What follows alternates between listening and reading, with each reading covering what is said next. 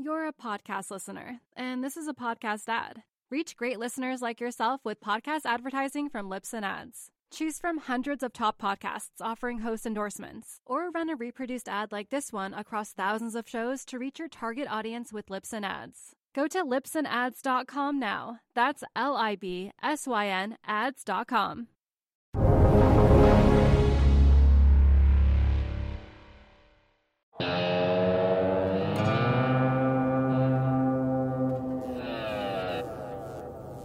Hello, everyone. Welcome to the Real Vision Daily Briefing. My name is Max Wiethe. I'm joined today by Ed Harrison. But before I sit down with Ed, let's kick it over to Nick Correa for today's stories. Thanks, Max. Today, I'm going to provide a rundown for newly released December data for the Consumer Price Index. For this past December, the data shows the CPI experienced a 0.4% gain seasonally adjusted. This is on par with economists' projections of a 0.4% increase in the CPI and this follows a 0.2% gain in November. The Bureau of Labor Statistics attributes this gain to an increase in the gasoline index, which experienced an 8.4% gain and contributed to more than a 60% increase in the overall CPI. Overall demand for all grades of gasoline still is lower with prices per gallon, now about 10% below than they were a year ago, as virus related restrictions are being implemented and consumers are staying at home and therefore reducing their driving. The cost of food has also increased 0.4%, as both groceries and eating out have gone up by 0.4%. This follows 0.1% decrease in November. All items less food and energy rose about 0.1% in December. For 2020 overall, CPI rose 1.4%, which is less than the 2.3% increase in 2019, and is the smallest December to December increase since 2015. The average rise in inflation for the past 10 years has been 1.7%. If you want more on the inflation, Stephen Van Metre and Michael Ashton today did a deep dive on the subject and on the interplay between inflation, interest rates, and the dollar. To flesh this out and more, let's go back to Max and Ed. Thank you, Nick. Well, Ed, back again on Wednesday. Glad to glad to be here. Yeah, it's good to talk to you. And we have some interesting stuff to talk about. We had a good back and forth literally right before we came on now about uh, the reflation trade. Yes, uh, I, am excited to hear your sort of nuance that you're adding to it. It's it's certainly not something that is a new topic. Everybody is talking about the reflation trade, and uh, when everybody's talking about it, that leads to bad takes. So you're going to help uh, help our viewers sort of dissect a little bit about what they should be paying attention to because uh, they're they're going to be hearing about this uh, at least at least for now. Yeah, I, I, have two main themes. I think uh, theme number one is what the toggle is in the reflation trade, and theme number two are what are the discrete outcomes that we should be thinking about.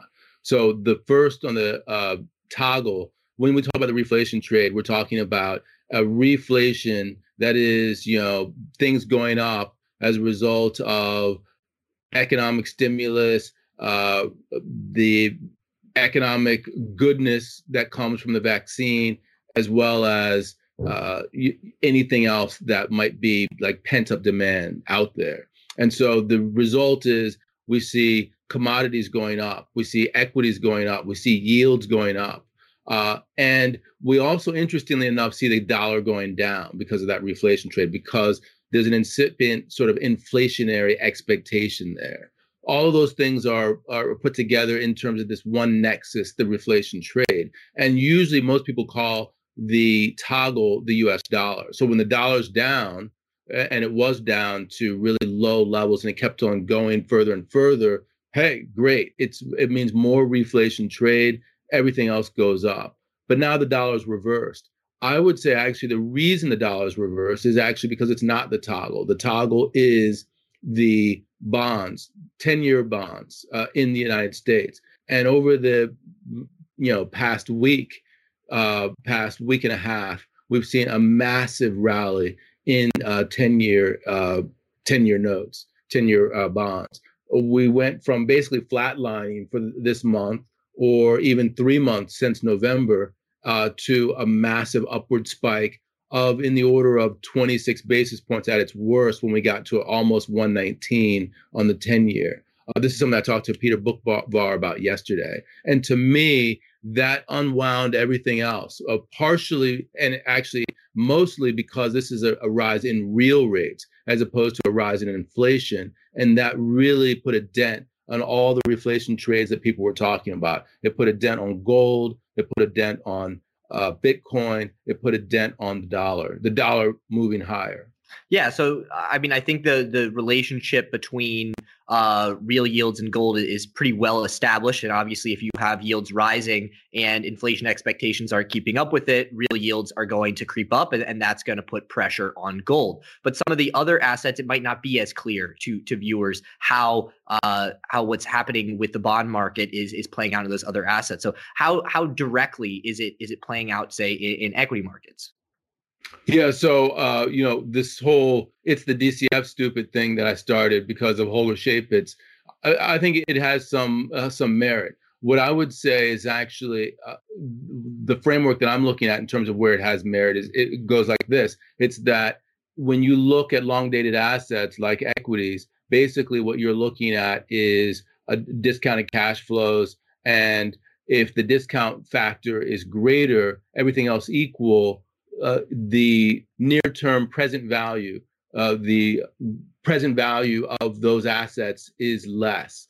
So the question is, is, is when does that matter? Because we've been, I would say, in the midst of a speculative mania, a reflationary mania where multiples are expanding. But at some point in time, the DCF matters. And what we're seeing is, is we're approaching those levels right now. So uh, part of it is not necessarily level, but also step change in the level, meaning that perhaps it's not just that we're moving to 120, 125, 130 potentially on the 10 year. It's really that the 10 year yield went up so abruptly that it really put a shock into the system and caused people to readjust their expectations about discount factors and it wound back the whole reflationary trade.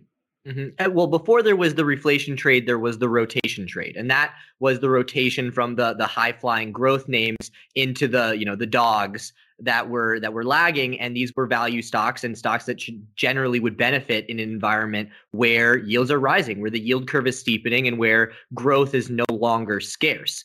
So, are you saying here that yes, that that is true that those stocks tend to do better in those periods, but they're already at valuations that are lofty because of the low rates and because of the DCF. And so that although you know maybe in other periods of time where we see this steepening maybe we're heading into a period of, of higher growth it doesn't matter because they're already so frothy and that the that the DCF is actually outweighing this sort of cyclical rotation that that would happen in these types of periods you know, value, I think, is just taking a pause by and large. I, I, wouldn't necessarily say that value certainly is frothy. I mean, the froth is on the other side with the Teslas of the world, even with the FANG stocks of the world. I would look at a chart that you and I were looking at literally right before we came on, uh, the commodities chart uh, that the Economist posted on commodity prices from January of 2000 to today as being representative of the kind of action, the price action that you're seeing in equities. So if you look at what's going on there, you basically see that there has been a reflation of uh, of commodities across the board, with iron ore in particular going up the most. But interestingly, the commodities all did relatively well in that first period from January through April when we had the shutdown, oil is the one that collapsed. And so even though oil has gone up at the same uh, amount, it's it's lagged the others in terms of it's going up. So you could look at uh, equities as okay, we rotated into to these plays. Now we're looking for other plays to to to take advantage of. The same thing is probably true in commodities. That you know people got into copper early. Copper's run up but maybe there's still some juice left in oil and oil related stocks. You're a podcast listener, and this is a podcast ad. Reach great listeners like yourself with podcast advertising from Libsyn Ads. Choose from hundreds of top podcasts offering host endorsements, or run a reproduced ad like this one across thousands of shows to reach your target audience with Libsyn Ads. Go to libsynads.com now. That's L I B S Y N ads.com. Yeah, and that and that's why you're seeing some of the flows dynamics playing out with uh, XLE ETF. I, I, saw two sources actually talking about this. Chris Sidiel was saying that you know there's some real flows moving into XLE, and should this continue, it would it would put some real legs behind um, behind the rotation trade. And then as well, there was an article from from Zero Hedge talking about a similar dynamic and the potential for a, a gamma squeeze. So so there is a little bit of you know positioning behind that narrative. Um, I want to switch though to those discrete outcomes that you hinted at before. You know, what do you think are the discrete outcomes, and what is the current situation in terms of you know where we're headed most likely, or or at least you know, the trajectory we're on? Yeah. Um, so I think you know this is where you and I we had the the best back and forth about what does this mean. I'm the the three outcomes that I'm thinking about are one outcome number one, it, uh, which is the trajectory that we were on before we pulled back and that is uh, a steepening yield curve before we reach, reach the post-vaccine stage. Uh, by and large, everyone's thinking that we're going through a, a dark winter, that we're going through a fallow period. We just lost, you know, a hundred and some thousand jobs, and that could potentially continue into the new year. But people are looking through that into, you know, uh, mid-year into the fall, and that's when good things are going to happen. But we're getting the steepening now uh, well before that happens. And that's that's not necessarily a good scenario. So that's scenario number one. Scenario number two is is where we continue to flatline. You know we backed off the 119 level the last i saw we were at like 106 you know two days of good auctions you you back up five basis points you back up another six basis points and now suddenly you're back in action to where you were before. Maybe we flatline for a very long period of time 119. It was just a uh, you know a phantom move, and we get to nirvana, post-vaccine nirvana, and then the yield curve steepens. That is a really bullish move because that's where the reflation should be. That tells you uh, the move is up because now we're getting this pent-up demand. People are coming back. They're buying stuff. The third scenario is that actually what's happened, the, the move to 119 was premature uh, the reflation trade actually was somewhat premature and the yield curve reflattens. And we get a flattening of the yield curve because this dark period the, the light before the end of the tunnel the tunnel gets longer and uh, it has much more of a negative impact. And you know that that third scenario is sort of representative of the uh, when i talked to jack i was telling him i was looking at three different bond uh, proxies one was um, uh, HYG versus uh, you know the the ETF for investment grade bonds. Uh, this is a proxy for that. If uh, we see a bad uh, scenario where you see the yield curve flattening, then you would expect to see more defaults, and therefore you would expect to see spreads go up. But then there are other there are two other things. One is uh, I'm looking for TIPS versus treasuries. And that's where you get to see what the real yields are looking like. And then finally, it's just the the overall rate of uh, of, of of the 10 year. You know, what's happening with the overall rate, what's happening with inflation, and then what's happening with credit. Okay, so you know you you kind of said scenario three is, is, potentially a bad scenario, and scenario one is potentially a bad scenario. Scenario three sounds to me like a return to you know scare, growth is scarce the the yield curve is incredibly flat and that benefits the you know the high growth FANG names that were the darlings before this rotation trade kicked off. Is that the outcome for assets that you think would occur in that in that scenario?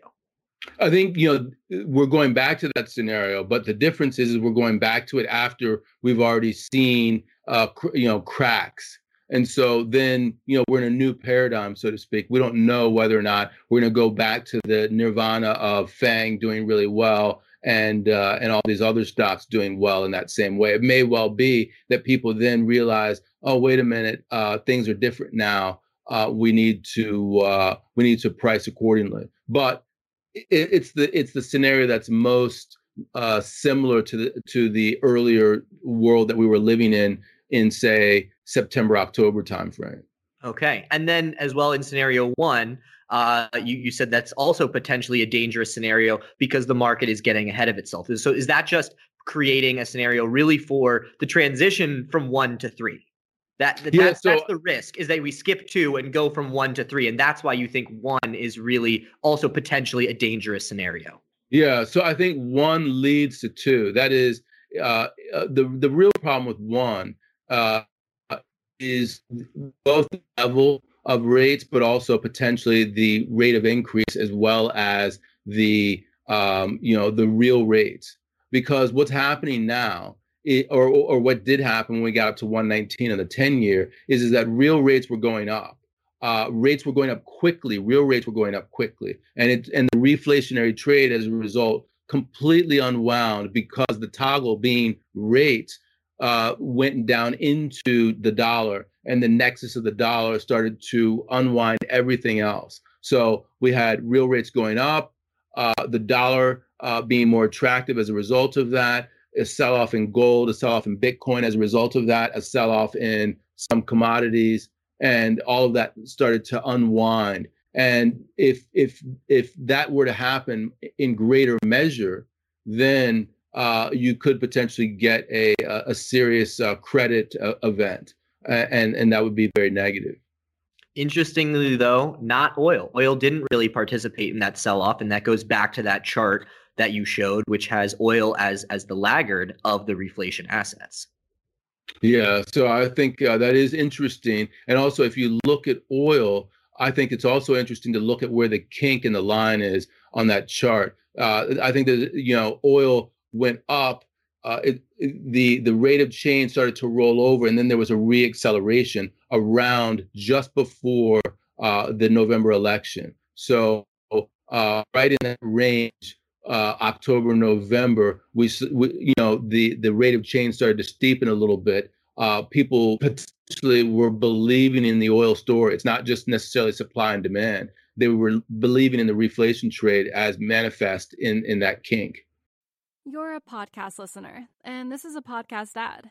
Reach great listeners like yourself with podcast advertising from Libsyn Ads. Choose from hundreds of top podcasts offering host endorsements, or run a reproduced ad like this one across thousands of shows to reach your target audience with Libsyn Ads. Go to libsynads.com now. That's L I B S Y N ads.com.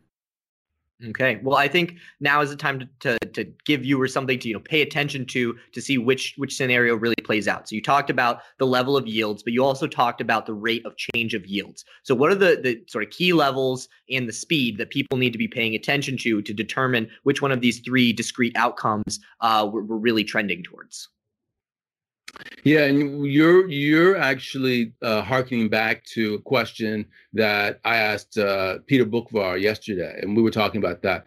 My the question to him was, what level do you have to get to before this this whole nirvana falls apart? And he was already saying, you know, we're really close. You know, 120, 125, et cetera. Uh, I'm starting to tend towards the view that it's not just the level per se, but rather that it is also the rate of change. So uh, if you get to 125 uh, in a heartbeat from one 100, that's a different story than if you get to 125 uh, from uh, 100 over a, a, a longer extended period of time. So where we are now, where we retrace back to 106, I think that you know legitimately, if, if we were to go up quickly, you know, 30, 35 basis points, that would be enough to trigger a sell off in that whole uh, reflation nexus. Uh, the absolute level that I would look at is 150. That's been my bogey for some time. Is 1.5 in a 10 year, irrespective of how you get there. I think that that's a number that will be difficult for markets to digest over the longer term. All right. Well, Ed, I know we're working you hard this week. You're going to be on RVDB every day, so I'm not going to take all your good ideas. I'll leave you a few for for Thursday and Friday, and we'll end it there. But you know, thank you for this. It gives us a lot to think about. Very good. And you know, I uh you there you had much less pushback here in our open forum than uh, you had when we we teased out the ideas a little bit uh, right before we came on. But I think that you did a, a great job in sort of like you know peppering me. If there's anything else you want to pepper me with, any sort of doubts that you might have, speak now or forever hold your peace. Uh, I, I still have some thinking to do. I still have some thinking to do, and yeah, you know, eh, it's it's always nice to be able to push back on our private calls, but you know, I put on the jacket, show the respect. You know, you got to do that. got to do that. So, all right, Ed. I'll talk to you soon. You bet.